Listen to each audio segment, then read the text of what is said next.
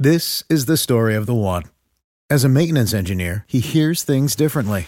To the untrained ear, everything on his shop floor might sound fine, but he can hear gears grinding or a belt slipping. So he steps in to fix the problem at hand before it gets out of hand. And he knows Grainger's got the right product he needs to get the job done, which is music to his ears. Call, clickgrainger.com, or just stop by. Grainger, for the ones who get it done.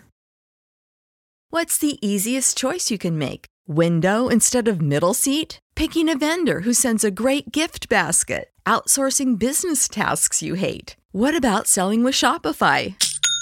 Whether you're selling a little or a lot, Shopify helps you do your thing, however you cha-ching. Shopify is the global commerce platform that helps you sell at every stage of your business. From the launch your online shop stage to the first real life store stage, all the way to the did we just hit a million orders stage. Shopify's there to help you grow. Whether you're selling scented soap or offering outdoor outfits, Shopify helps you sell. Wherever and whatever you're selling, Shopify's got you covered. Sign up for a $1 per month trial period at shopify.com slash try. Go to shopify.com slash try now to grow your business, no matter what stage you're in. Shopify.com slash try. This episode of Blue Breakaway is brought to you by you. That's right, you. Last week was the biggest week for us since joining the Athletic, and I just want to thank everyone.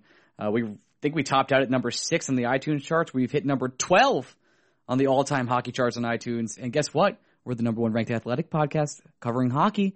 I'm just saying athletic. I know you're listening to this. Maybe, you know, wet the beak a little. Who knows? All right, uh, big show today. We have Mika Hockey Stat Miner come on. He's my favorite Twitter follower if you don't follow him already. And then Greg and I also go through the ups and downs of last week and, you know, especially the downs. So let's go ahead and get to Mark Messier and uh, enjoy the show, everybody. Hi, everybody. It's Mark Messier, and you're listening to Blue Shirts Breakaway, the number one Rangers podcast.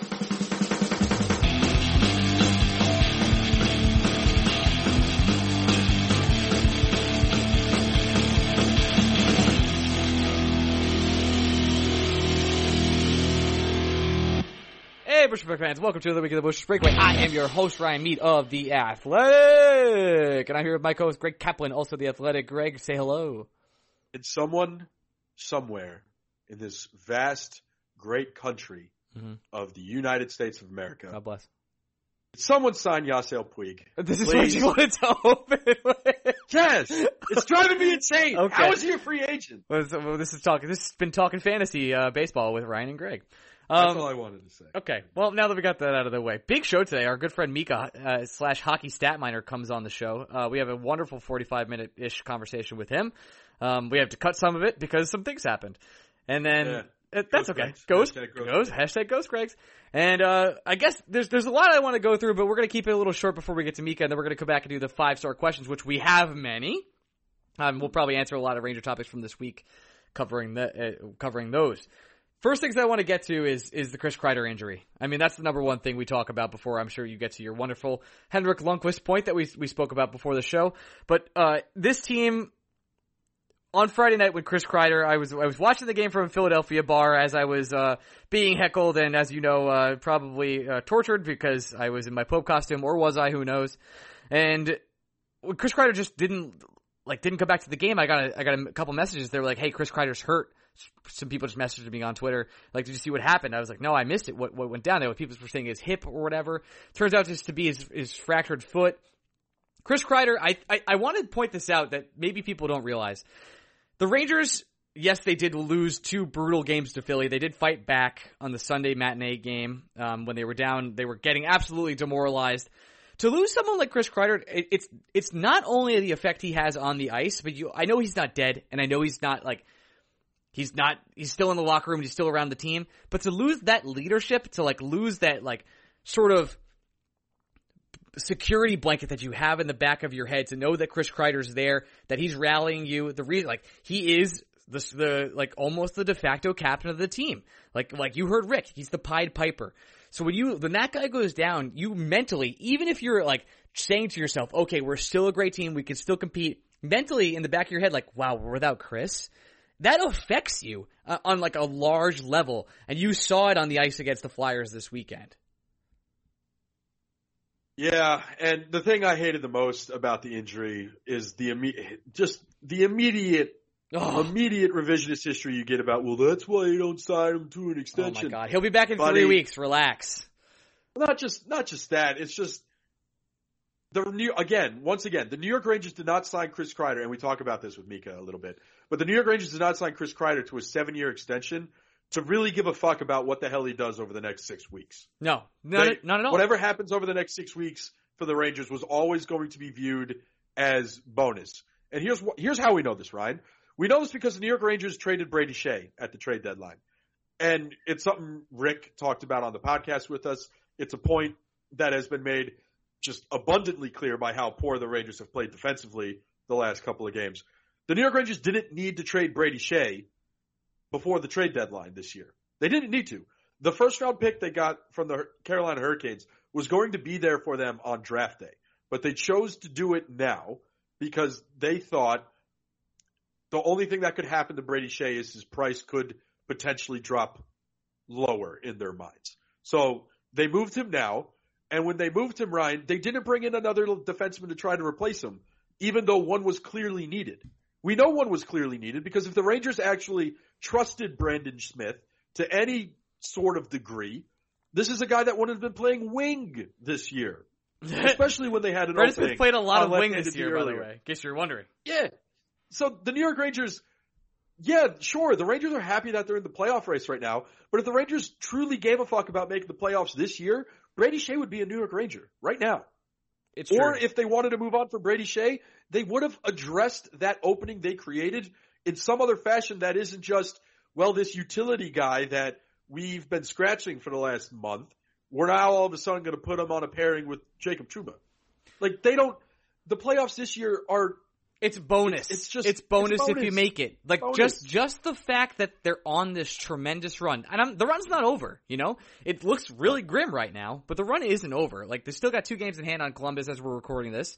Only three points, three points back, and Columbus has had like a dumpster fire end of the season here, and I, I, I almost feel bad for But them. Until you want, yeah, you want to talk about injuries? Just look at who the Columbus Blue Jackets aren't playing like with on a night. yeah, it's true. Like it's almost their whole team. And the Ra- the Rangers had like uh, obviously some unfortunate situations happen. Buchnevich and, and Igor got into a car accident. By the way, Igor taking shots already in practice on his lower body. Buch obviously back already, but not back playing to 100. percent They traded Brady Skjei. That was a good thing for the long term. At least they viewed it as so. Chris Kreider fractured his foot. And then that's just all, all that together, Greg, is just too much to handle to sustain a run against a team, by the way, in Philadelphia that as much as we hate Alain Vigneault, is a good team. Like Carter Hart is legit. That's a good goalie, and we're going to be seeing Igor versus Carter Hart for many years to come. Like those are two. No, it, on a on a constant basis, Right. And I, I know Kevin Hayes is the one who gets all the attention because he's a former New York Ranger. whatever, man. Good But- for Kevin. He got paid. He plays an okay role, and No, but exactly, he plays an okay role because they have Sean Couturier, they have Jakub Voracek, they have James Van Riemsdyk, exactly. they have they have defensemen just fucking falling out of the fucking sky. Goes Like Bear. it's a really it's a really frustratingly good fucking hockey team. I fucking hate the Flyers so much. But that team, credit where credit is due. They made some weird moves in the offseason to get like the Nischuk, uh, Nischukins of the world when they didn't, or Niskanen, I think, is actually who they got. Like, they could have gotten cheaper, better versions of those guys, but it doesn't make the guys that they got like categorically bad.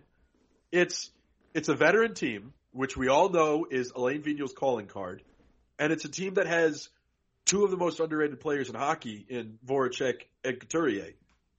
Voracek and- is like criminally underrated, uh, despite my hate for Couturier. I think Couturier is criminally underrated. Probably Like, both. how does that guy not have like six Selke awards or something? I don't know. It, it's just it. That team is really good, and you made a great point this weekend uh, over on the twitters, and and that was sometimes you're going to be a little aggressive, and you're a young team, and you're going to mess up. Like the run that the Raiders were on, like was almost it wasn't. It was unsustainable. Let's just say it. Just was. Like you're the youngest team in the league. You you had you Youngest suffered, team in the league that needs to be Period. highlighted. Youngest team in the league, and you suffered some losses uh, for leadership, For top players, you had to re- like. I know everyone wants Kakko to step up and start start scoring goals. Like kids still adjusting. There's uh, like uh, Gauthier still adjusting. Like that was an AHL player like two weeks ago. These ki- these people are are now all of a sudden just competing against the highest level. Kraft's coming not coming up. That's just not happening, guys. I see all these people that say, let's call Kravtsov up during this now that Chris Kreider's hurt. We only have two more moves from the AHL. Maybe Kravtsov will come up for the last week or two of the season. But why am I going to mess with the guy who I just brought back and is finally finding his game? And I'm not going to mess with his confidence. I want him building his game in the AHL and with that team. Kravtsov will have his time in the sun in the New York Rangers. It is not this year. That's just it. So to, yeah, and I, I, someone just to highlight. I want to highlight this point Mhm. from you. Not. I don't mean to cut you off. No, but go- I think it's an important point to highlight. please. Someone tweeted me this weekend angry when they saw that Di Giuseppe was getting the first crack at filling Kreider's spot in the lineup, and they're like, just they, their exact wording was something along the lines of, forget the numbers and just look at the players' ages, and you can tell that David Quinn just doesn't like playing young players. And I was looking at it, and I was like, Phil Di Giuseppe is 26. Mika Zibanejad is 26. Pavel Buchnevich is 24. Okay. Okay. That's a top line. okay. And then the line below that, it was like Artemi Panarin is 28. All right. He doesn't count. Uh-huh. Ryan Strome is 27. Yeah. All right. So he's still young. Jesper Fast is 28 to 29. I was like, 27. all right, I'm waiting. I'm waiting to see the memo here about the young play. They're all young players, all of them. Like Di Giuseppe at 26 years old only has less than 100 NHL games under his belt, and this is his first real shot at getting significant run with an NHL team. And quite honestly, he's running with it. It is. Like And- props to Phil Di Giuseppe. and not just- he's not a, he's not a top line winger, but He's not a I gotta be honest, Ryan. As much as people want to see Kakko up there playing on his offhand, uh, what? He as as as good as Kakko has looked the last couple of weeks, he's looked good because the Rangers aren't asking him to do too much. And Gauthier, I I personally would have given Gauthier the first crack because But it this does, is guy. it- but the, none all this is moot anyway, Gregory, because David Quinn is a blender. He just mixes it when when the Exactly. situa- this situation is up. So if you're he, like, sa- he said it himself at practice. Yeah. He's like, yeah, don't don't look into anything about Di Giuseppe being on the top line. I'll today. probably change that it might change five five minutes." into the first period. yeah, dude. So when Vince or Rick or Colin or Larry, does Larry ever post the lines? No, everyone. So when the other beat writers who actually post the lines post the lines, don't freak out. Quinn's Quinn's changing it. If Kakko's on the fourth, he'll be on the second by the third period. Like it, this just changes. And I mean, we, Ryan Strome had an all-time bad game and got benched on on Sunday. Yeah, wow, bad one from Ryan Strome. Bad guy.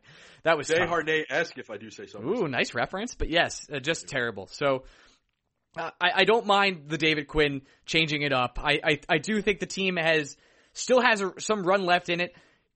I, I think you know there's we still can stay in the lottery. We can make a first playoff uh, first playoff spot. Do you know what I call that, Gregory? No lose situation. No Yeah. lose. We've a only spot. we, we things are great. Like yes, did the did losing to Phillies twice suck? Yeah, that wasn't fun. But at the hate Philly to quote so my much. my good friend Gregory, at the end of the day, this Oh. Rangers season is a success no matter what happens. You know what? That's a good point you bring up there, my friend. Thank you. We're calling each other references. All right, Yeah, uh, let's get to yeah. Henrik Lundqvist and then we'll get to Mika because we have a really great conversation with him. Must we? Uh, uh, we must. Uh, I don't know if you know this, Greg, but today the, the New York Rangers Twitter account declined to wish Hank a happy birthday. Yeah, yeah. should- you know, I'm not should- really a conspiracy should theorist. Should Ryan. I be panicking? Well, I'm not. I'm not a conspiracy theorist. I'm really not. Yeah.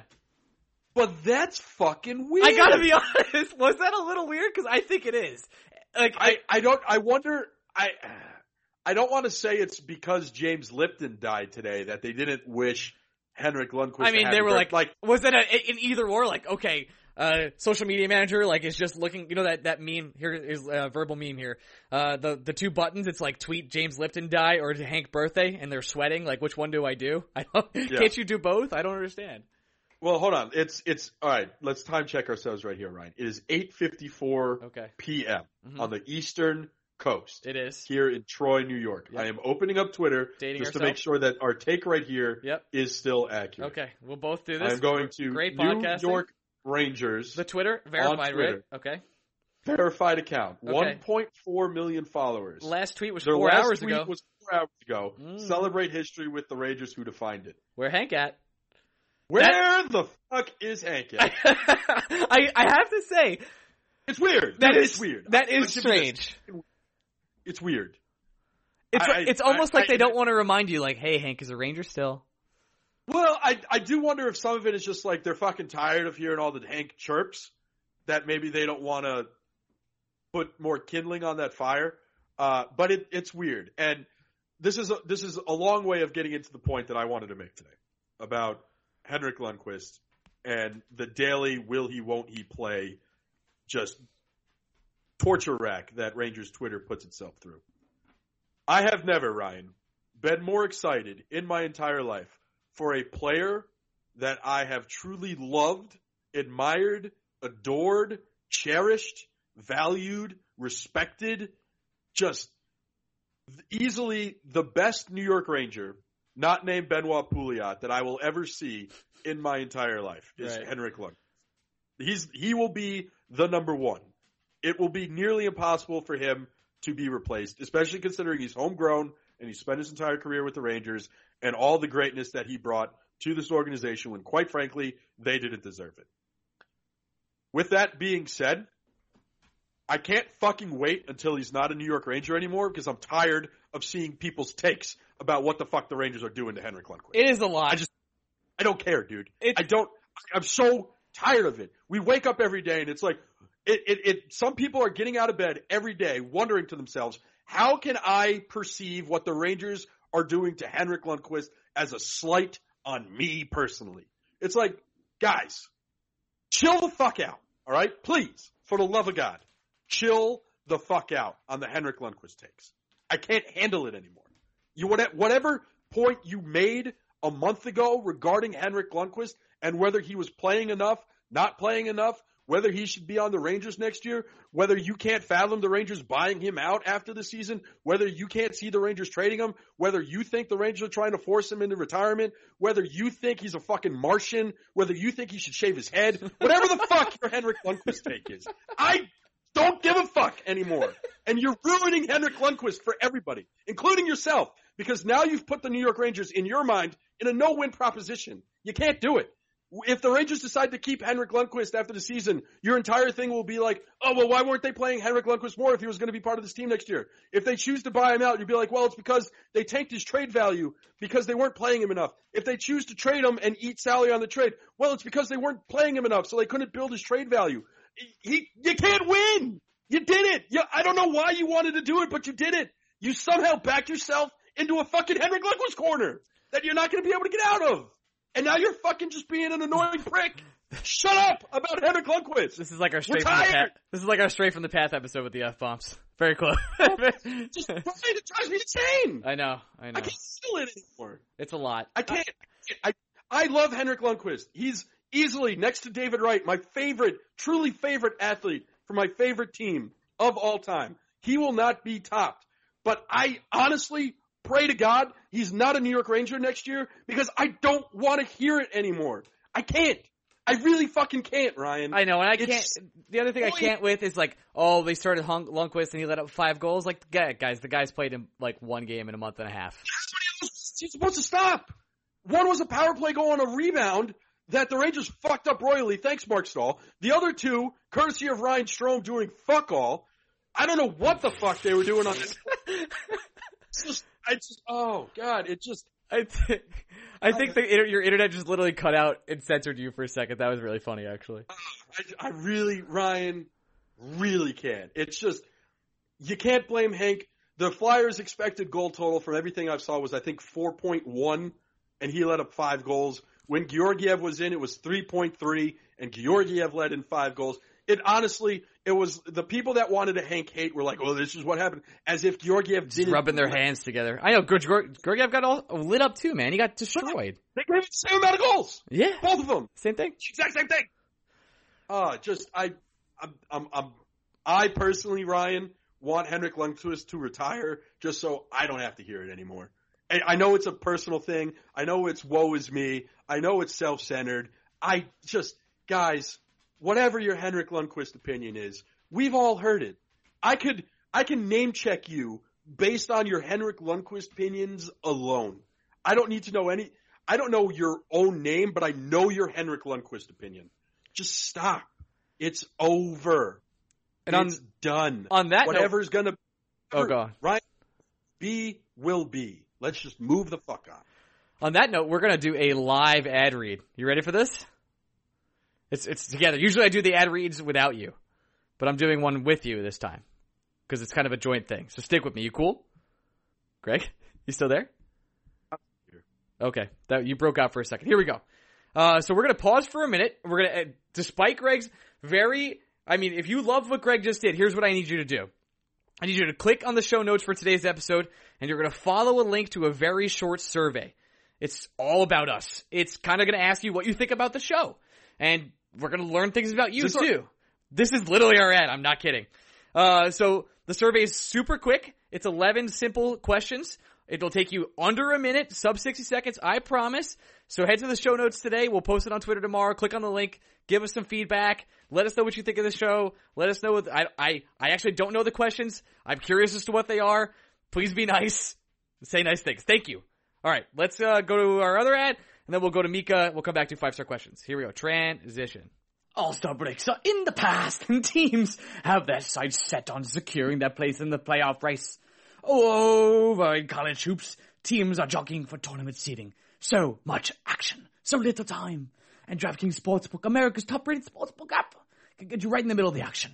The XFL is back to scratch everyone's itch for football.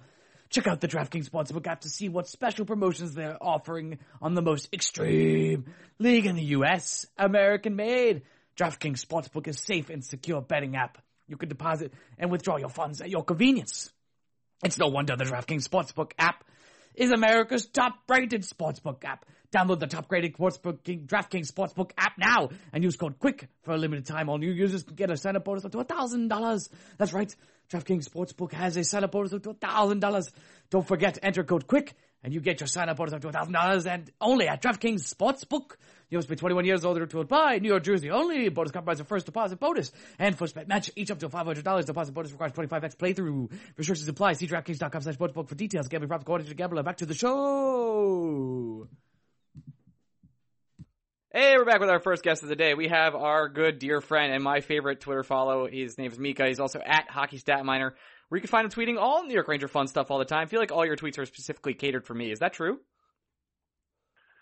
Um. Well, I do. I do pander to a lower audience. So Yeah. Wow. Hot start. And this is why Mika is my favorite follower. well, welcome to uh, the number one athletic uh, podcast. We're also the number one athletic hockey podcast. Are you impressed?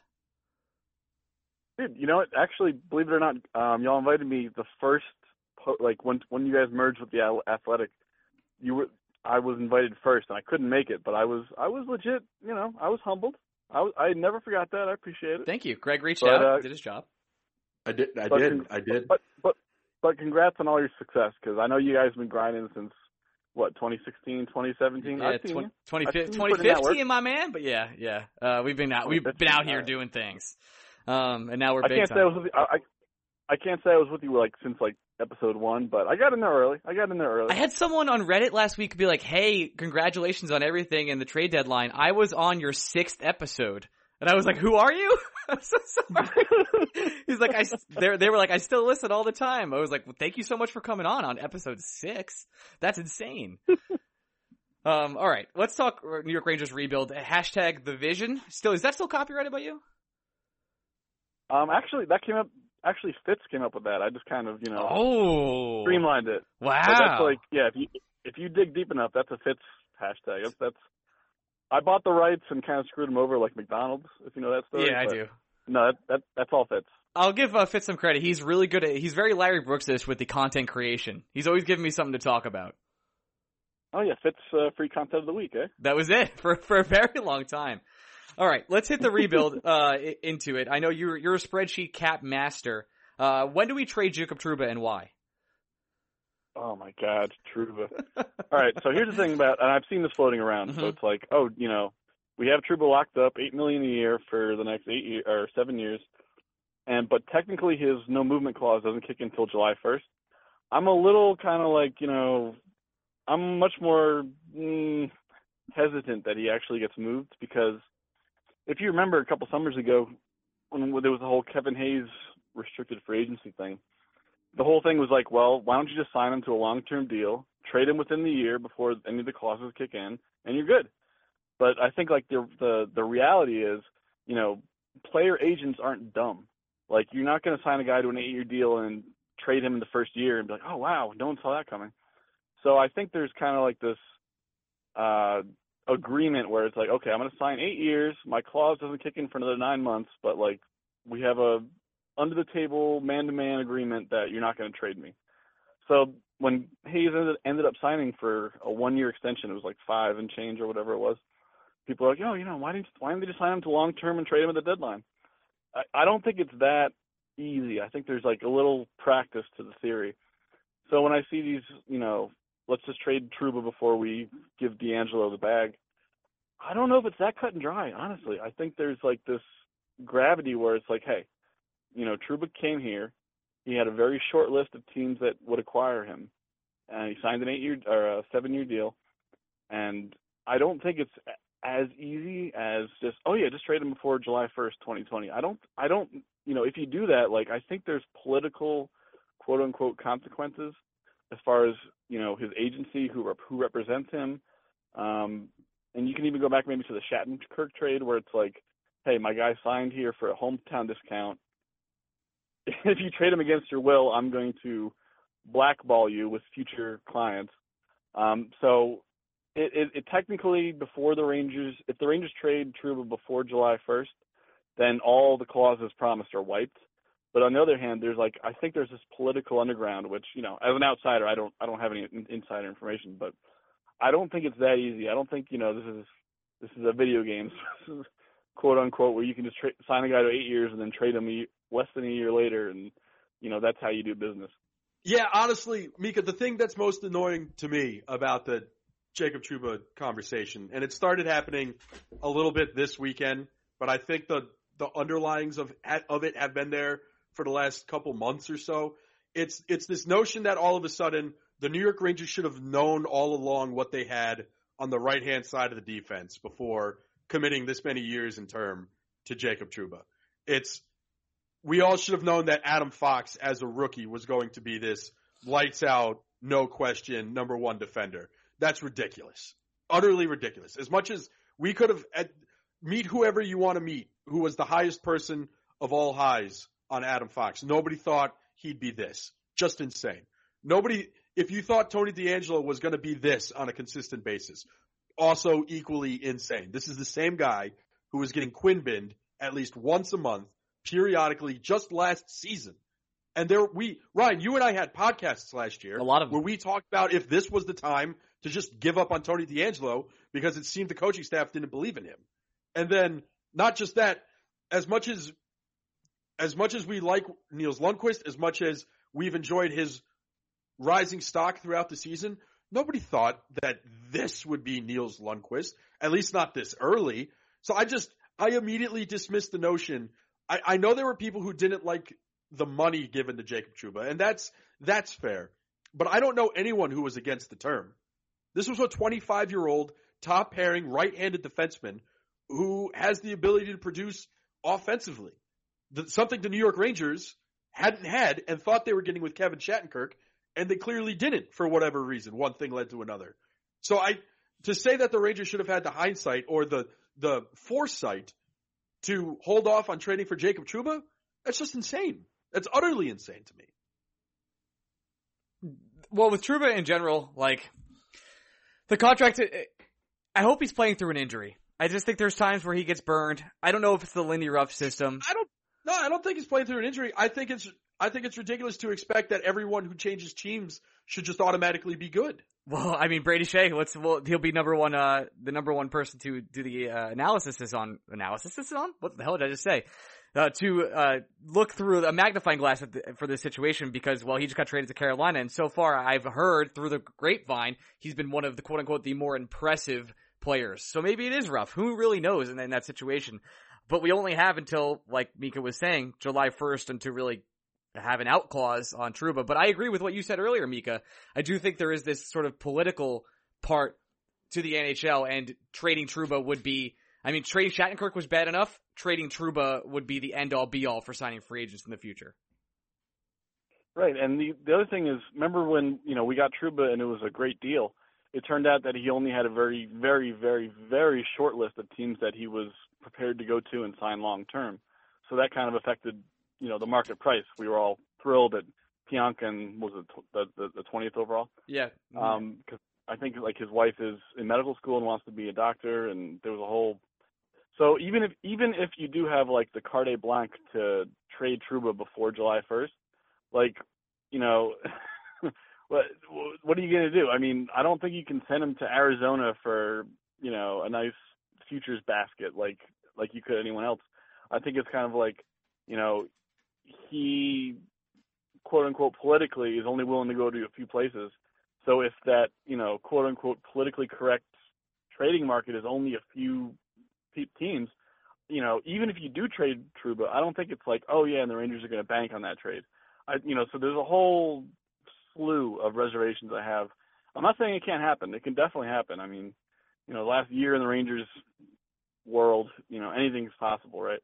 But I, I, I don't think it's as simple as okay, trade Trouba for market value, quote unquote, and then make room for DeAngelo. I, I don't think it's that clean cut as far as you know. There's practice and there's theory, and I think practically, I, I don't think the Rangers are there. I'm not an insider or anything, but I, I just I it, it's hard it's hard to imagine the Rangers trading Trouba before July 1st, before the no movement clause kicks in, and getting like you know better return than what they paid for him less than a year ago. You know what I mean? I do. Well, let's talk one more uh, sort of political move. Something something that I see all too often on uh, the good old New York Rangers Twitter.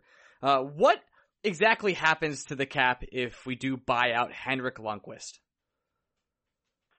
Oh Lord, let, me pour. I, let me pour a drink. I, I actually, I know that I, I've had to answer this so many times. I know this answer verbatim.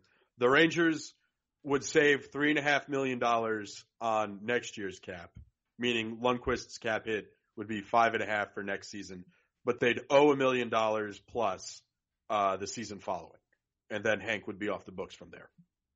Ah, Gregory, you've been studying. You've been well, studying the just, sacred cap-friendly scrolls.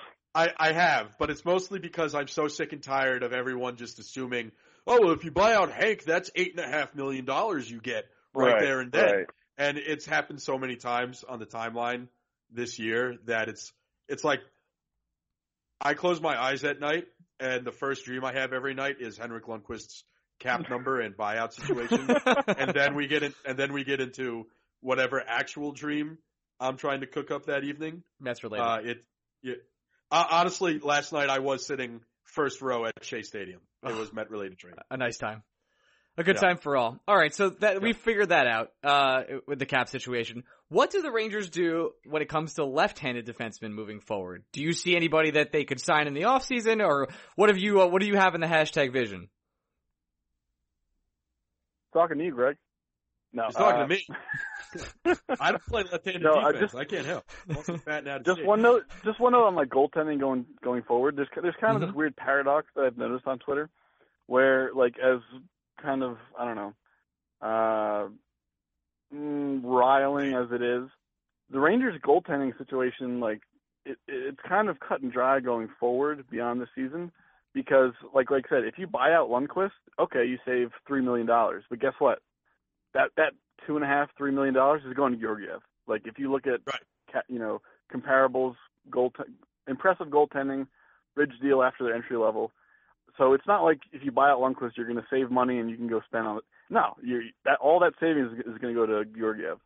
Um, so that being said, there's this kind of like idea of like you know Lundqvist buy him out and you get cap savings for the future. It doesn't really work that way because okay, yeah, you'll save three million for next season, and you can most of that's going to go to Georgiev, but then you're tapping into like a, a buck and a half the following season.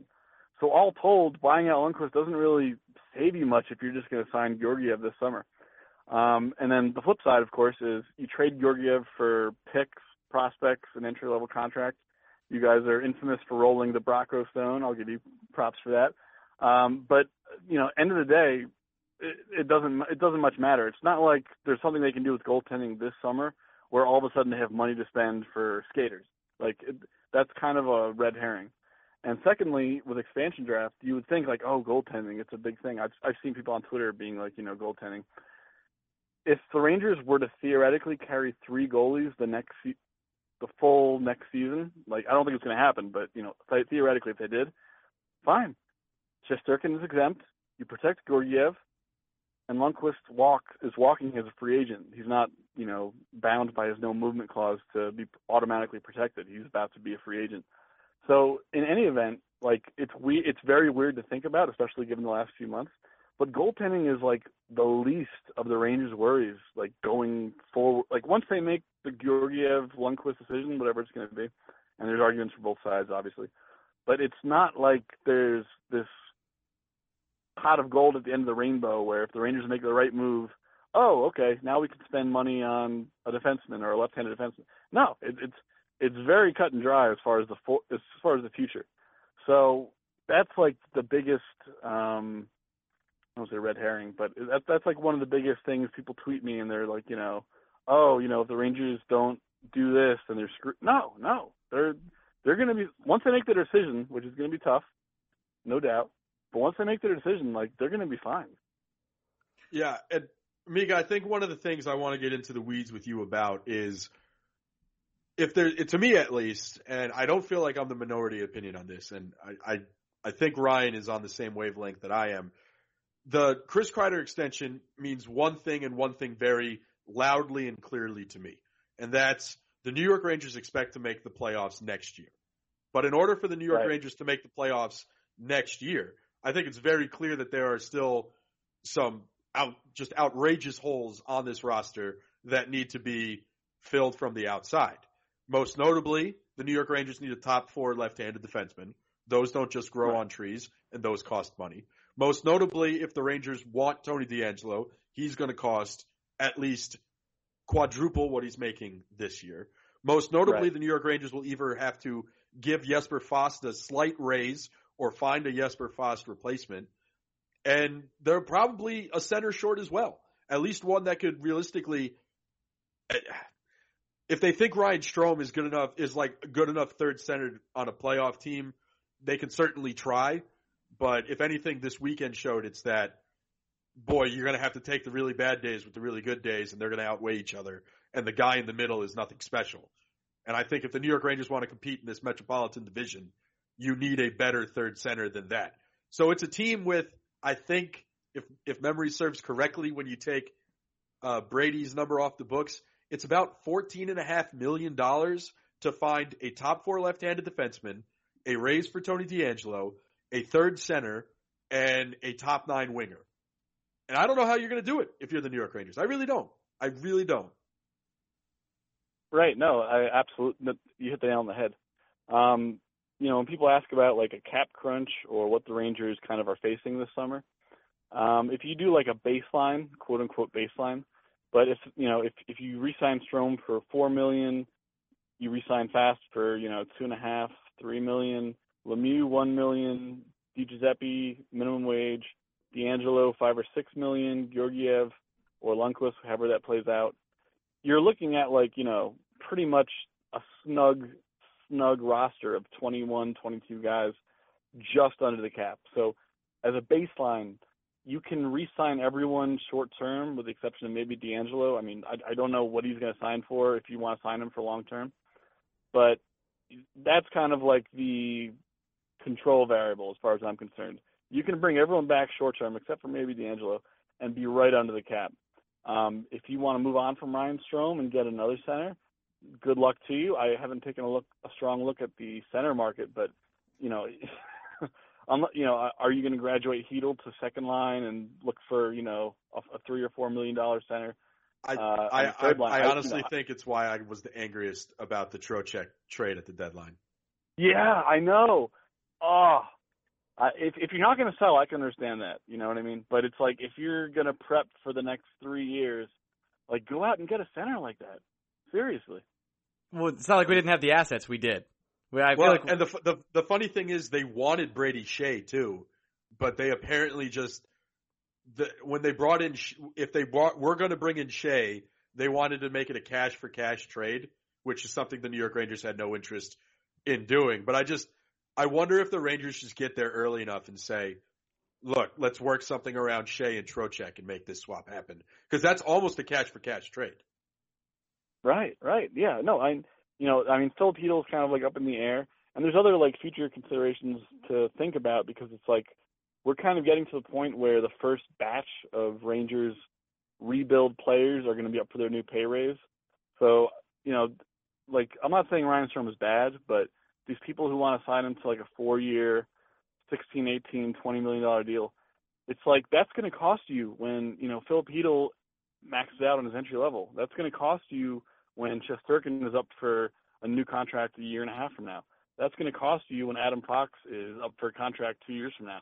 the three players so you just named, Mika, not to cut you off, are the most important players. Like uh, other than like maybe two others moving forward. Like those guys, we have to have money to sign them at all costs.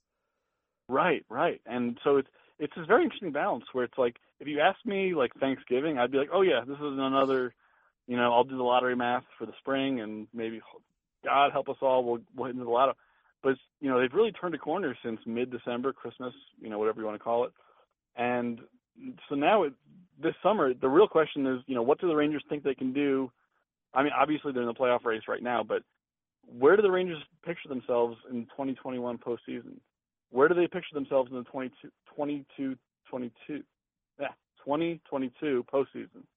Um, these are the questions that are really going to press because that's what you, isn't that what we're stacking for? Isn't that what we've eaten this turd sandwich all these years for? This All these years, all two of them? Window opening.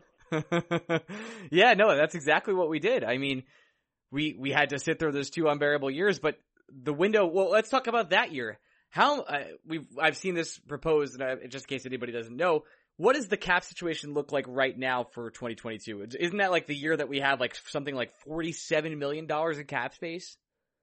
Yeah, that's that's an accurate figure. Um, depending on like you know how you do it, but yeah, so you, twenty, let's just say twenty twenty two playoffs, like a, like Mhm. uh, a couple years from now. You have Panarin, you have Kreider, you have Zibanejad, you have the last year of Kakko, you have the last year of Fox, you have Trouba, and everything else is wide open. Everyone else, you know, uh, year and a half or whatever it is from now, is a free agent. Um, so that's forty million dollars tied up in three, four. Oh well, yeah, I mean, I don't know what you're gonna do with fast, but just those guys. If you're gonna do that, it's gonna be three, four, five, six, six guys tying up thirty-eight million dollars. Um, so there's like this huge. I mean, I, I'm, I'm, I'm. Don't get me wrong. I'm all for the playoff hype, like right now. Like I've totally sold my soul, and I'm like not even I'm caring about the 2020 draft right now. Yeah, I'm Same. all in. right? Same, it's crazy. I hate it. But but if you're talking about 2022, um, the next 18 months or whatever it is, it, it it makes a huge difference because you you've got like you know half a dozen guys that you've got locked in, and the rest is you know okay, what is Chytil going to make on his next contract? What is uh, Howden going to make on his next contract? What's DeAngelo going to make? Um, and by the way, 2022, that's like if, assuming you don't buy out Lundqvist, Staal, Smith, you don't buy out or retain half 50%. You know, you, that's wide open. That's that's all gone. Um, the worst of Shattenkirk is gone. The worst of Gir- Girardi is gone. So 2022 is kind of like wide open right now, and it's going to get filled, no doubt. It's going to get filled in the next 18 months or whatever. But it, you know, if if that, it really depends on the team. Like, when does the window is the window opening now? Is the window opening next spring? I just Um, I can't I can't imagine the New York Rangers signing specifically Chris Kreider to an extension and not thinking that the window opens opening night 2020. Like that's right, it. Right. That needs to be a play. Right. You don't sign you sign Panarin to a long term deal because he's Artemi Panarin. He's such a special talent that you ignore whatever your rebuild timeline trajectory is to get that player in because quite simply that type of player shouldn't be a free agent. and in the hockey, first they don't become available. Like they just Right. don't. But It's as, as much as people, as hard as this is for some people to believe, Chris Kreider's of the world become free agents every year. Like, if the Rangers didn't want to re-sign Chris Kreider and they thought that Mike Hoffman, they could bring him in for a little less money, you don't actually lose as much as Chris Kreider as you think you do by having Mike Hoffman. You can find a Chris Kreider on the open market just about every year. That next tier down from star level, that super talented role player. You can find that guy all the time. But the New York Rangers decided that Chris Kreider was their guy and their piece that they needed for this run. Well, if they made that determination, then in my mind, they assume that run starts right now. And by right now, I mean October 2020. That's it. Right. Missing the playoffs for the Rangers next year, to me, with that move, feels unacceptable and a step backwards. That's exactly it. And you know what? I I took a lot. Like there was there's people tweeting like, oh, there's people who thought Panarin wasn't worth 11 million this and that.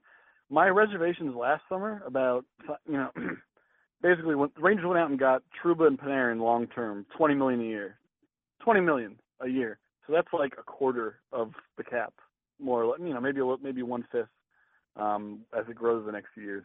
But it wasn't like, oh, I don't think that the Rangers should sign Panarin for that much.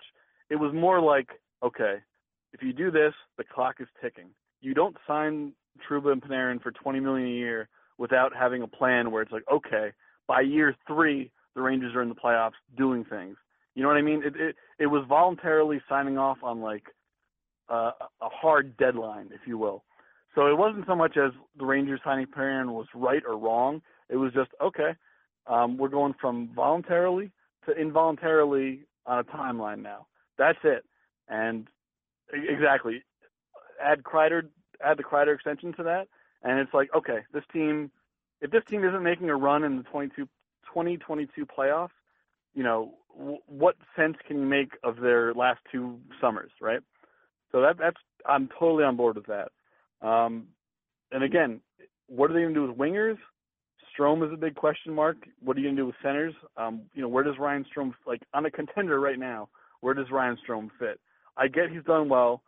I get he's killing it. I mean, he's probably going to finish the season with what, like 60 points? 60 points. But, yeah. Yeah, but that's the Panarin effect, though. I mean, let's come on. Exactly.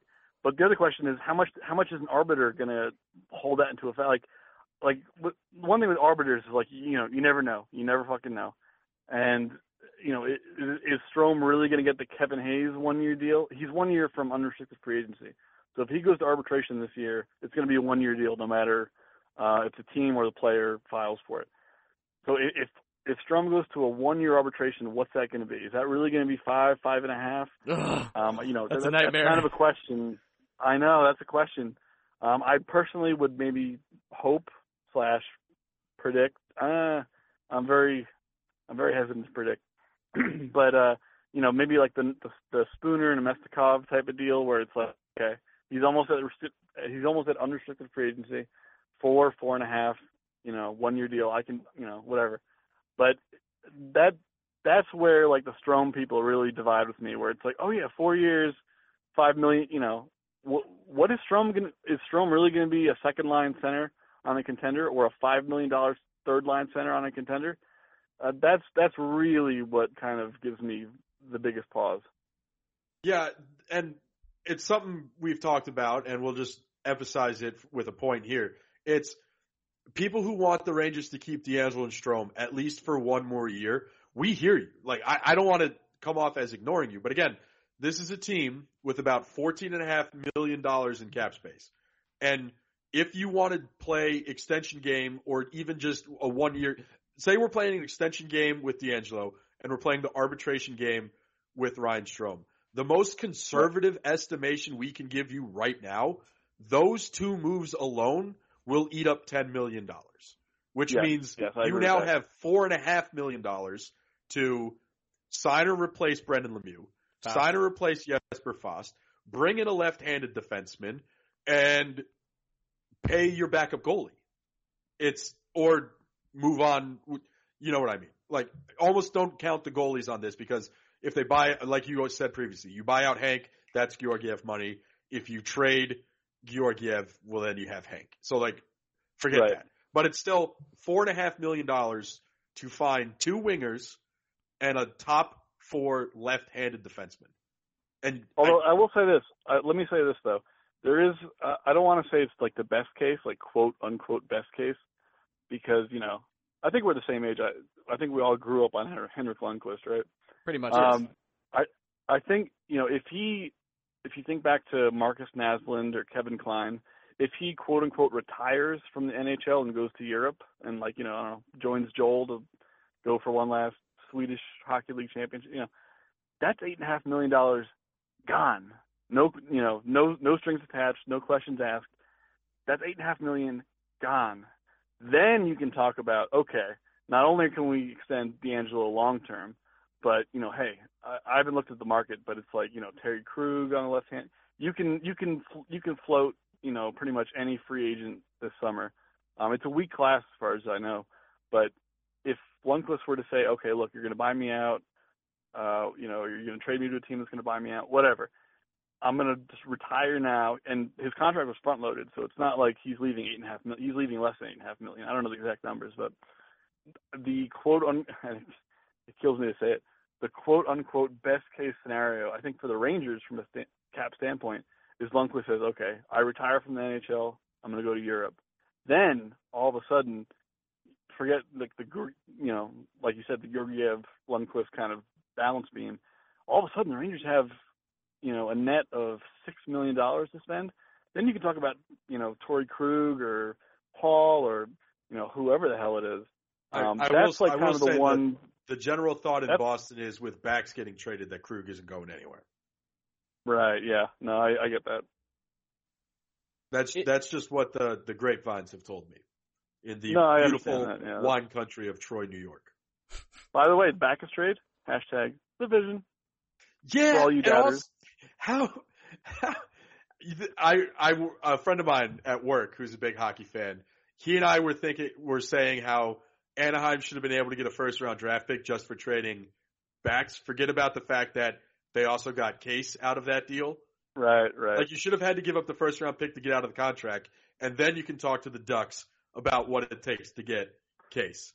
I just right. We're we're we're still working on the vision, but it's there. It's there, baby. Yeah, I, I, I, I made this point. I made this point either with Shayna on the BSBOT or on the main show last week, and there there are so few things that we can really bitch and moan about when it comes to Jeff Gorton because he deserves a lot of credit for the turnaround that the New York Rangers have gone under under the last two years. But if there's one that we should say he's really messed up, it's he's not taking advantage of the dummies.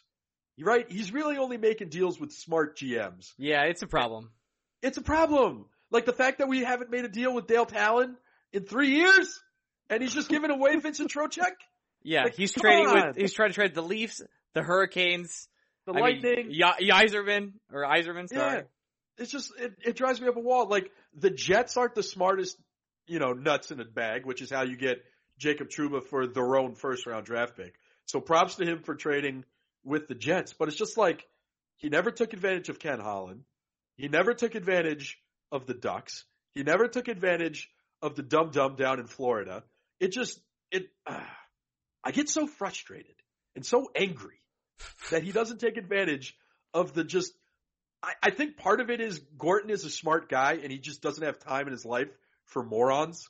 So he doesn't even want to call them to take advantage of him because they're just going to waste his time with nonsense. But man, like You know, uh, I'm I'm like I'm like a little more like like this might be a hot take, but I'm a Oh, little more for it. conservative with Gorton because like okay, what happened? He hit a one he hit a, like a one in eight chance to get Kakko. hmm Um, Adam Fox said, "Look, I'm going to Harvard for my fourth year, or you trade me to the Rangers." So he got him for two two second round picks. Um, you know, I think I'm not saying Gorton has done a bad job, but I'm saying a lot's fallen into his lap as far as like, you know, how much I trust him, how much he's kind of the smartest guy in the room. I think there's, I, I, I gotta be honest, I think there's a lot of like luck or variance or whatever you want to call it. That's That fair, is- but I think you have to give him some credit for the gra- for the Grabner trade. I mean, for trading Spooner for Strome. That He's done. He's yeah, done good no, that, I, things. I can't deny that. I, I can't I, deny I mean, that. two months of Rick Nash got you Ryan Lindgren. Like that's not a bad deal. I can't, you know, I can't. deny- I, I I'm not going to point to something he's done and been like, oh, that's horrible. But I think it's like people kind of push Go- Gorton as like, oh, he's re- he's rebuilt the Rangers in so much time, and it's like, yeah, well, you know, he hasn't done anything terribly wrong, um, but a lot's fallen on his lap. I'll, I'll put it to that, and you know, without sounding like a dickhead pessimist, No, it's good. We like contrarian opinions. We, I I know that sounds like a, a sarcastic thing, but it's actually true. I mean, that Yeah, it, it's it's good to light, Well- enlighten us. Yeah, and it's it's also I'm pretty. I think Gorton was the guy behind Brassard in a seventh for Mika in a second, which is you know a feather in anyone's cap. But that's I will give him this. That's taking advantage of a dum dum, and he deserves a lot of credit for that. Well, one. I, I'll I'll counter you this. I, people bring up that trade a lot, and I'm not saying it's not a slam dunk, home run, grand slam, great trade, but I will say there was money involved. As in, that that trade was actually negotiated at the 2016 draft, but they just didn't do it till mid July until Brassard had his bonus paid. Yeah. So it was essentially like people say it was a seventh and Brassard for Zibanejad in a second. But if you want to be like super realistic with it in a nerdy way, like my ass is, it was actually like two million cash plus Brassard plus a seventh for Zibanejad in a second. Now I'm not again, I'm not saying it was a bad trade at all. Like you know, give Ottawa all you know, give Ottawa two million, sure. But uh, you know, I'm I'm very kind of hesitant to be like, okay, Gorton's been the best GM the last three years or whatever it is. I I think I think there's a a lot has fallen into his lap through through luck slash, you know, whatever the market dictates, and B, I- you know, the Rangers like they're a billion dollar organization, a billion dollars. You know how many teams in the NHL would kill for that? So you can when it comes to a couple million dollars giving cash, I mean, I'm I'm I'm I'm almost of the opinion that why don't why haven't you done this more? Like the Beleskey trade, perfect.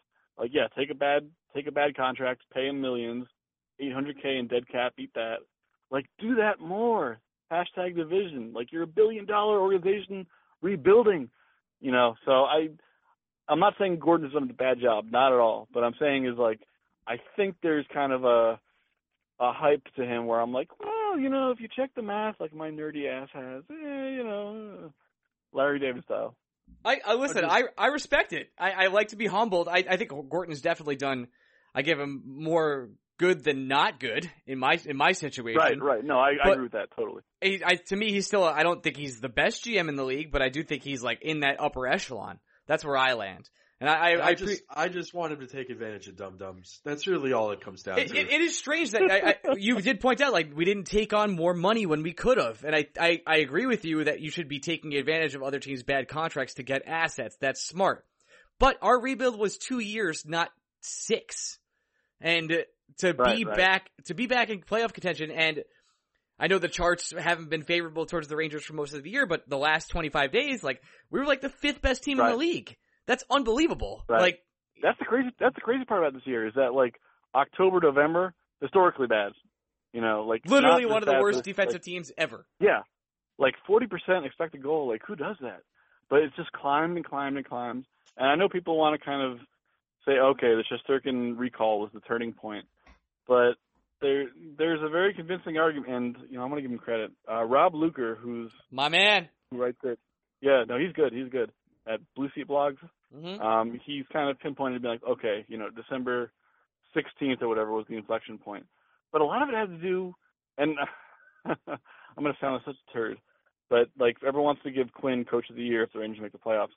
It's like, what timeline are we in if Haley and Hajek don't get hurt? Seriously.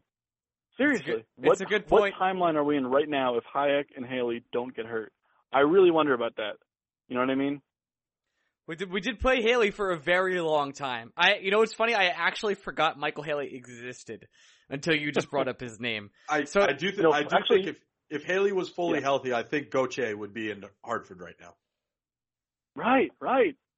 Or if Hajek was healthy, Lindgren would have never gotten the recall. You know, I mean, I, I don't Well- know, but we can. Well, we can speculate. Lindgren, I think it's important to remember that Lindgren was up anyway. If Hajek doesn't get the the real person who needs to thank his lucky stars that Hajek got hurt, and as much as we've historically liked to shit on him over the last couple of years, Hajek getting right? hurt saved Marc Staal's job. It Right, really right. did because we were at a point. Remember that we were scratching Marc Staal, and before we were having this, Hank sees the writing on the wall, and his time is coming to a close as a New York Ranger. It was Marc Staal that we were writing these stories about in December. Marc Staal was going to be done as a Ranger after this season. He was sitting every night so that the Rangers could get Hajek and Lindgren in the lineup. And while Hajek wasn't necessarily breaking down doors while he was in the lineup when he was in the lineup.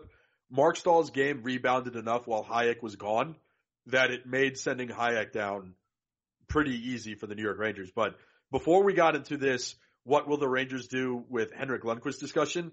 It wasn't that long ago. It was early December where we were saying right. Marc Staal was done as a New York Ranger. And now we're at a point where I personally can't foresee a scenario where Marc Staal isn't a New York Ranger. One more year. One more year. you know, there's it's it's interesting. There's like this tier.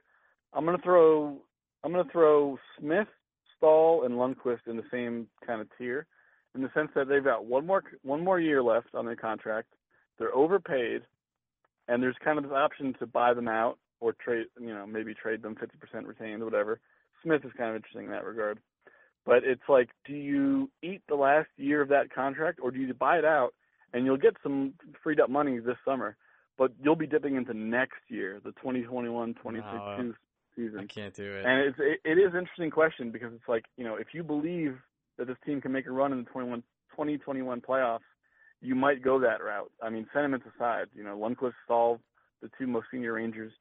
Um, but yeah, no, absolutely you're right. It, Staal was getting healthy scratched, and the Rangers all of a sudden did better. And then Hajek got hurt, and the Rangers all of a sudden, and you know, not that I root for people to get hurt or sick or anything, but that would, you know, I think that was much more the turning point than oh, Rangers called Shesterkin and then they started winning. It's it, it, it it's a very easy point to like be like, oh, that was the sentimental turning point of the season. But I think if you you know if you dig deep down into shot share, possession, expected goals, game score, you'll see that you know before Shesterkin was recalled, by Christmas they were trending up because they had stopped playing these players. Um, so I don't know how much of that is coaching being like, hmm, let's wisen up, and how much of it is kind of you know the gods rolling the dice, so to speak. Mika, I feel like we could do this for another like hour and a half. Will you come back on this summer? oh, the summer? Yeah, in the summer. Hmm. Okay, if hmm. it's think, between think about July it. 4th and July 10th, when all the players have filed for arbitration, I will come back. Okay. All right, we'll, we'll, we'll book it now. Greg, any final questions for our dear guest, Mika? We've kept him for a, a good 45 minutes already. Yeah, uh, how much, what, what, what are, what are the stock prices these days on 10 pounds of venison out in Pennsylvania? Yeah, what's a buck for a pizza, buddy? Oh my god, I could tell you guys stories about people hitting deer in the road in the middle of nowhere, Pennsylvania, and then like the cops come, they do the in, they do the accident report, everyone leaves. The next morning, you drive by the scene, and that ten point buck is gone. Who knows where? Someone came back and took it, but it it's a common phenomenon here in middle of nowhere, Pennsylvania. There you go. Uh, maintain that anonymous identity. All right, Mika. Thanks so much for coming on. You can follow Mika at Hockey Stat Hacky Statminer on Twitter, uh, where he's uh, does a lot of uh, posts for low level intelligent people like myself. So go ahead and follow him, and uh, and we'll, we'll well, you're a master's. Like, don't be talking hey, about like hey, hey, hey, and I'm married. I'm yeah, accomplished which, individual. which, which reinforces the low level intelligence part of the conversation. Oh, jeez, Greg. Jeez. All right, buddy. Well, guys, thank you so much for having me. I appreciate it. You guys have done good work. Thanks, Keep bud. putting in that work. And I'll Mi- watch Mika, you riding you riding this Mets train with me this summer? Are you finally Oh, are you officially in?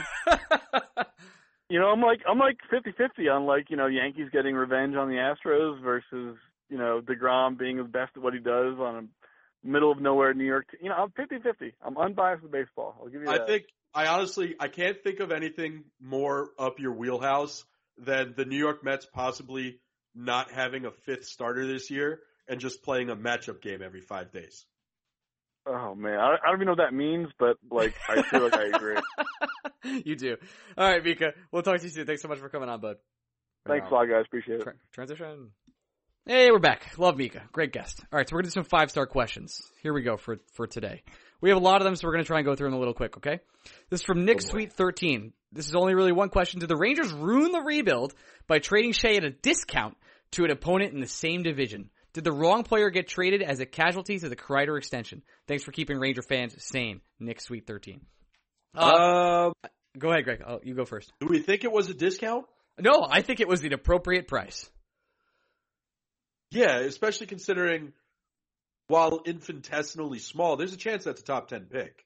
It, it it's exactly. I mean, a- again, we still have to beat out the Hurricanes, and yes, we did trade them for Brady Skjei, but there's a chance it's there. It's not, and, and top ten picks in next year's draft are no joke. Everyone knows it. I also I also vehemently disagree with the notion of you should never trade within your own division. Same. If that's the Best best, deal. offer the New York Rangers could find, take the best fucking deal. Best deal.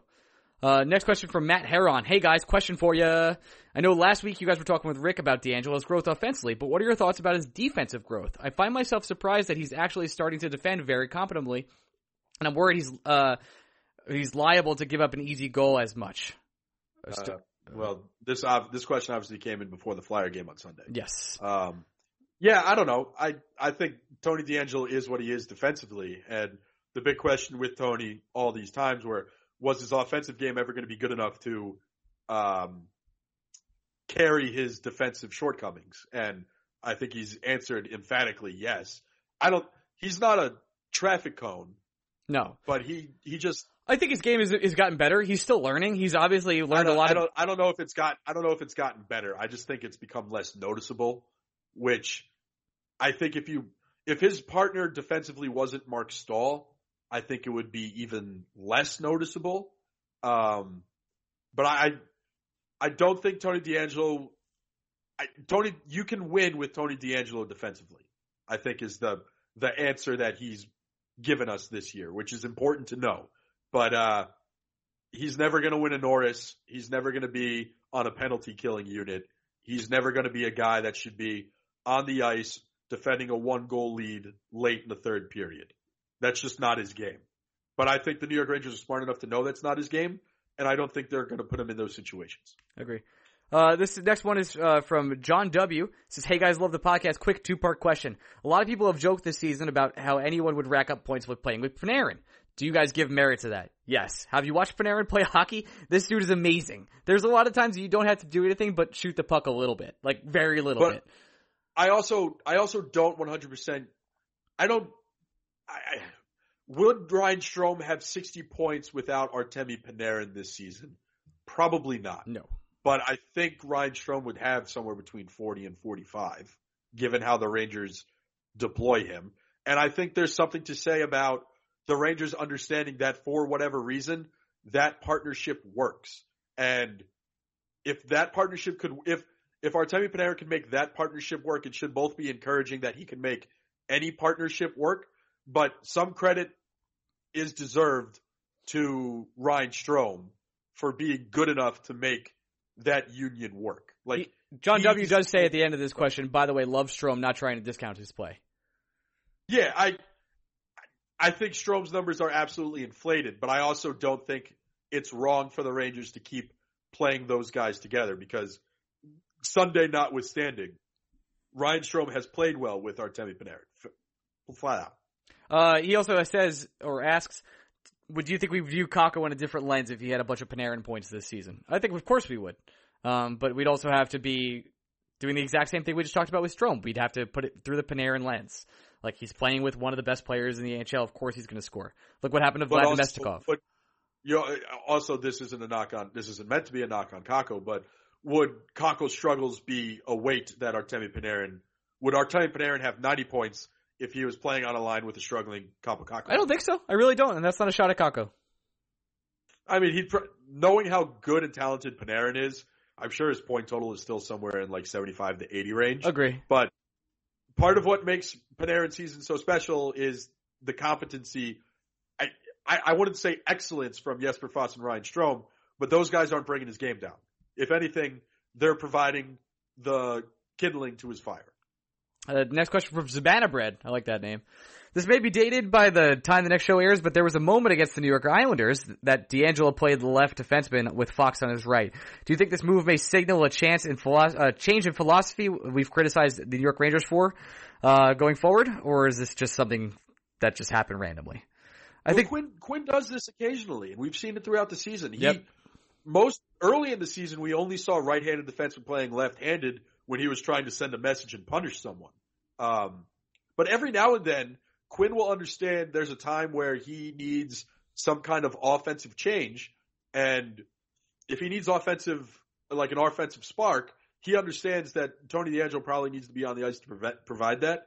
And if you're going to put Tony DeAngelo on his offhand, I can't think of anyone more able to pick up the slack defensively than Adam Fox. That guy's the best defenseman the New York Rangers have. Should the New York Rangers do this on a constant basis? Absolutely. But I, I think it's very clear that Quinn sees this more as a gimmick than an actual strategy. Agree. Uh, do you guys like, uh, this is from Port Boy Dan. Do you guys like Coach Quinn? What are your thoughts overall? Secondly, do you think Strome with his uh, breakout year will decline next year or keep it up? Or, or, what do you think his contract will be if you sign him? Thanks for keeping up the good show. We talked about that a little bit with Mika about the contract. I mean, his arbitration point is pretty significant. It could be up to five million, could be more, um, depending on what the arbiter rules. If that's the case, uh, I, I I do believe he'll decline a little bit, especially if he plays less with Panarin and Chytil plays more with Panarin next year. Uh, and do I like Coach Quinn overall? Yeah, I'm actually very satisfied with Quinn. There are some things he does that are a little puzzling at some points, but I think you'd find that with any different coach. You're going to go ahead and rip somebody apart if you if you follow them enough. You can find these things to nitpick, but Quinn's had a great year. He's done some things that you questioned, and they worked. And I, I can't really blame him for a lot of different things. Yeah, I'm getting a lot. I'm getting a huge, huge, huge Terry Collins vibe. I knew you were going to say from that. David Quinn. Yeah, oh, I mean it's there, and Yeah. I, you have to be able to see it too. I Where do. I don't think David Quinn is the smartest X's and O's guy that's ever existed. Agree. And David Quinn is going to do some just thoroughly boneheaded things on a nightly basis that drives you mad and think and makes you think like just an average incompetent an average competent level human being would decide not to do something that David Quinn wants to do. At the same time, he's fiery behind the bench. He's animated as all hell and he always has his players' backs. And it sounds like the players love playing for him, which are all qualities that Terry Collins just embodied and shown on a nightly basis. Like the the fucking rabbit ears bit is Terry Collins calling Aston a jackpot. umpire. Well, again, Terry Collins didn't say the Aston jackpot. You know Oh, that, right? Yeah, that's it was the, The, uptick. the umpire said it. Yeah, you're right. But Terry Collins uttered the world's greatest cocksucker I've ever heard in my entire life. and that is 100% something I'd expect David Quinn to do.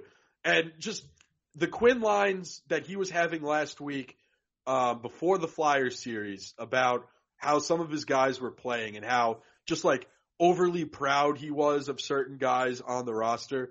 Yeah, there's just there's a lot of Terry Collins in David Quinn. But he also like I mean, holds you to a really high standard. Like which is some yeah, like D- Terry Collins in 2015 before the Mets made all their trades went out to the media and said, "I don't give a shit what your contract is. If you are in a slump, you are not playing. If you want to play on my team, you have to hit." And to the Mets credit, that entire clubhouse heard that and decided to do something about it. And David Quinn, as much as we make fun of his meritocracy in the past, it exists. Like Ryan Strome had the worst game any of us have ever seen on Sunday. And you know what David Quinn did? benched him. Yeah, he So should it's, have. it's, it's David Quinn will be frustrating. There will be plenty of moments where you and I will disagree vehemently with something David Quinn wants to do. And we'll feel like if he just does this one thing differently, the New York Rangers would be a better hockey team. But he's a hard guy to root against. And that, to me, makes him just a mirror image of Terry Collins. And one of Mirror the honestly, it's been a joy covering him comparatively to AV. It's he's got a personality. He has fire. I like it. Um, climb ninety two. This is from Good Morning. Uh, not from Good Morning. He says, or they say rather, Good morning. Appreciate the pod. Quick question: Do you know when the Hurricanes have to hand over their first? Is it before or after the lottery? It's after the lottery. Uh, can you imagine? Because the Leafs pick is tied to uh, their pick. Correct. Can you imagine making the playoffs and still getting a lottery pick? One can dream. Keep up the good work. I can, and I hope it happens. Right. Uh, but it, a reminder that in order for that to happen, both the Leafs and Hurricanes need to finish in the lottery. That's correct. Uh, this is from Shektorius.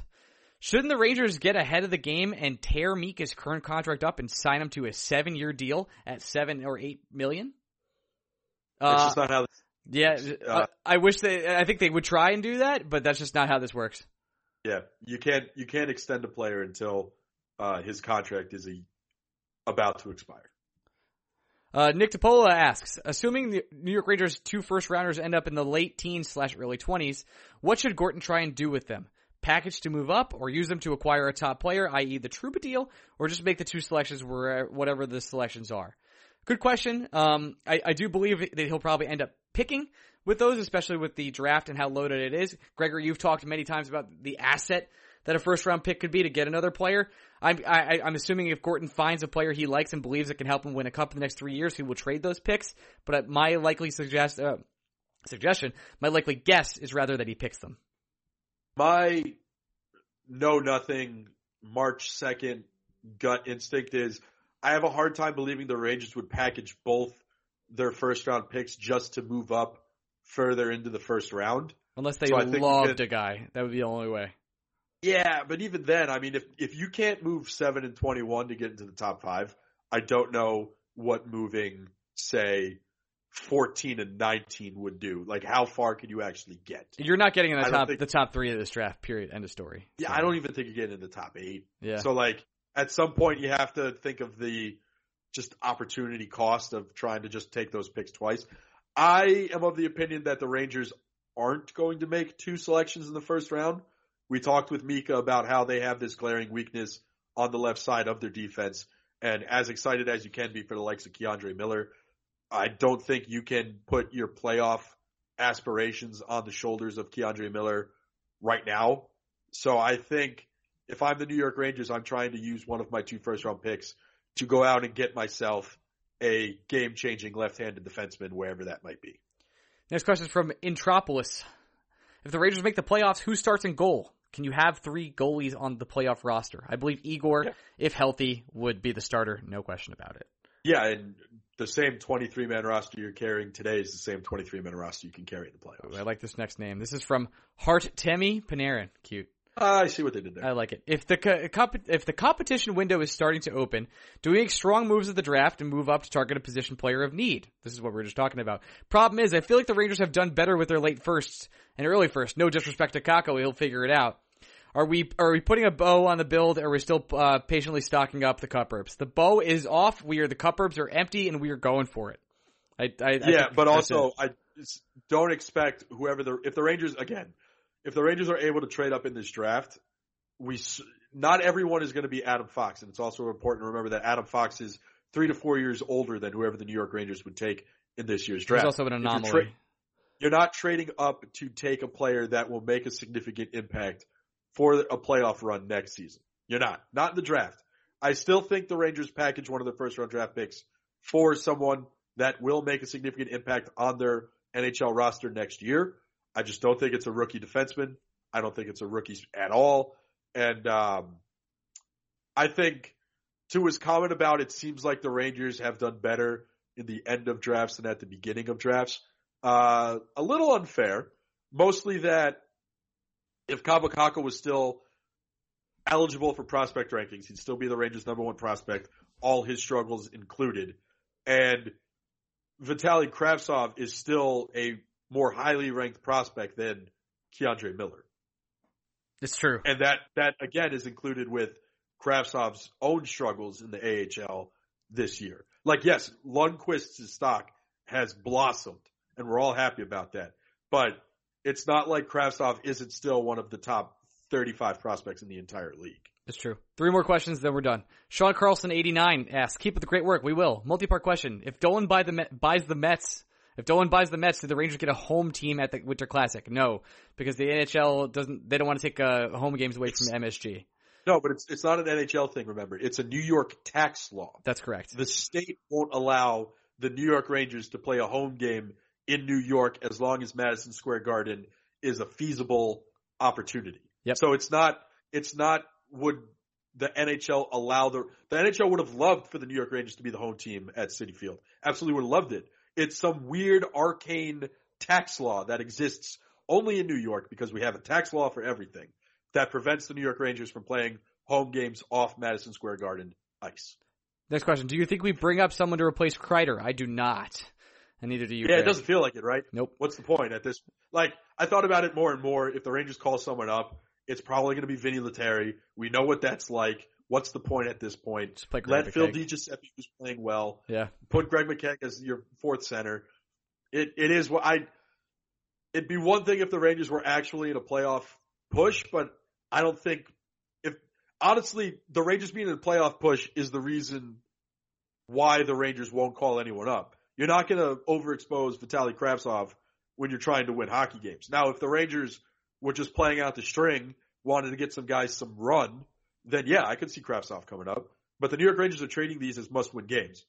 I don't think you put a guy like Vitaly Kravtsov, who's having a difficult first year in North America, into that situation. That seems unfair. Totally agree. 100% agree.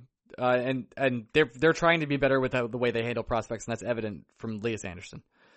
Uh, this next question is from uh, uh, David. Oh yeah, he has one more question. Sorry, uh, on Sean Carlson. He said, "Do we do we think?" Sorry, my brain just exploded. Do you think the play until you lose mentality Quinn has goal with goalies would be positive with only two goalies over full 82 games? No, I think this. Um, I think Georgiev would have played a lot more than Hank, no matter what happened. If it was just those two this year, that's just. I still think that they were trying to reduce the amount of games that Henrik Lundqvist was playing. Uh, if it was just Georgiev and Hank, I, I think we would have seen a little bit more um, rotation in goal.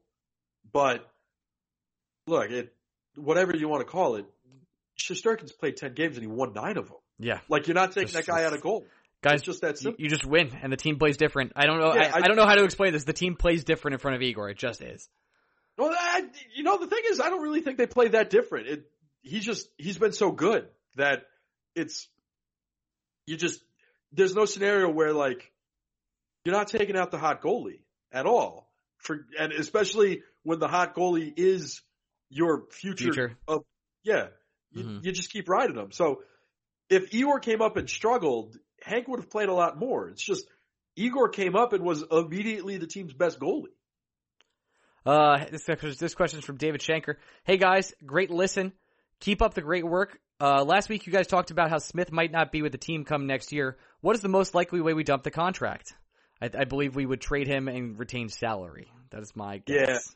I, I think Mika is of the opinion. I know everyone and their mother likes putting Brendan Smith on the Ottawa Senators because some way, somehow, that's a team that's going to have to find the cap floor once again next year. hmm Uh, but if Smith has a good couple last weeks of the season here, I think there will be plenty of teams that would want to pay him a little north of $2 million to be a third pairing defenseman for them. Second question from David. What type of contract do you see the Rangers giving Jesper Fast? He's very valuable to the team, but doesn't put up the big numbers, which makes it hard for me to estimate. So I wanted to share your thoughts. I believe he would get somewhere around three million if we did re-sign him.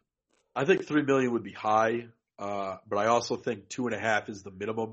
I agree. And That's where I land. You too. have to, you gotta, you gotta ask yourself a long and hard question of, is Jesper Fast the kind of guy? I know two and a half million dollars isn't the most significant number in the world, and in the NHL this day and age, it should always be a contract you're willing to move.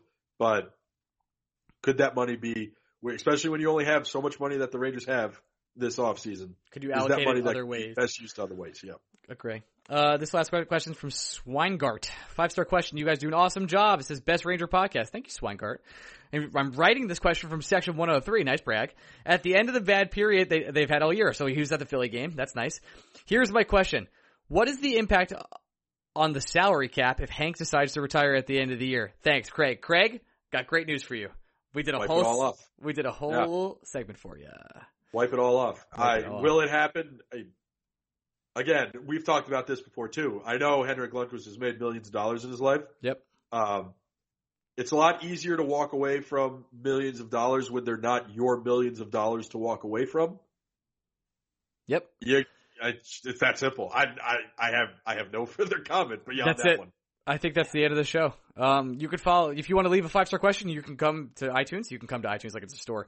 You can go to iTunes and you can go to leave uh, Blueshirts Breakaway. Leave a five star question. We'll read it on the show. That's it's that simple. You can follow me on Twitter at OrionMe. You can follow Greg at Blue Shirts Break. He runs that account, and we'll be back next week. Thank you everyone who supports us, our Patreon subscribers, everybody. I love everybody. Love all of you. Honestly, the biggest week we've ever had last week. Kind of absolutely crazy for both Greg and I. So. Um, it's just an honor being your top athletic hockey podcast. That's it. We literally are. We beat out Craig and Pierre. So It, just saying. do you think we're the highest rated Mets podcast on the Athletic too? Should I, I'll, all right, I'll check. I'll check that, and I think we are because Yeah. there's no Mets podcast. So, They- no, they have one. It's called the Metrospective with Tim Britton and Pete McCarthy. I think. huh? Should we try and be guests on that? Uh, we or I? I mean, I to be honest, Greg, like I listened to enough Mets analysis that I think I'm an expert. all right, we'll be back to, next week. Uh, love you all. Bye. This is the story of the one. As a maintenance engineer, he hears things differently. To the untrained ear, everything on his shop floor might sound fine, but he can hear gears grinding or a belt slipping. So he steps in to fix the problem at hand before it gets out of hand. And he knows Grainger's got the right product he needs to get the job done, which is music to his ears. Call, clickgrainger.com, or just stop by. Grainger, for the ones who get it done.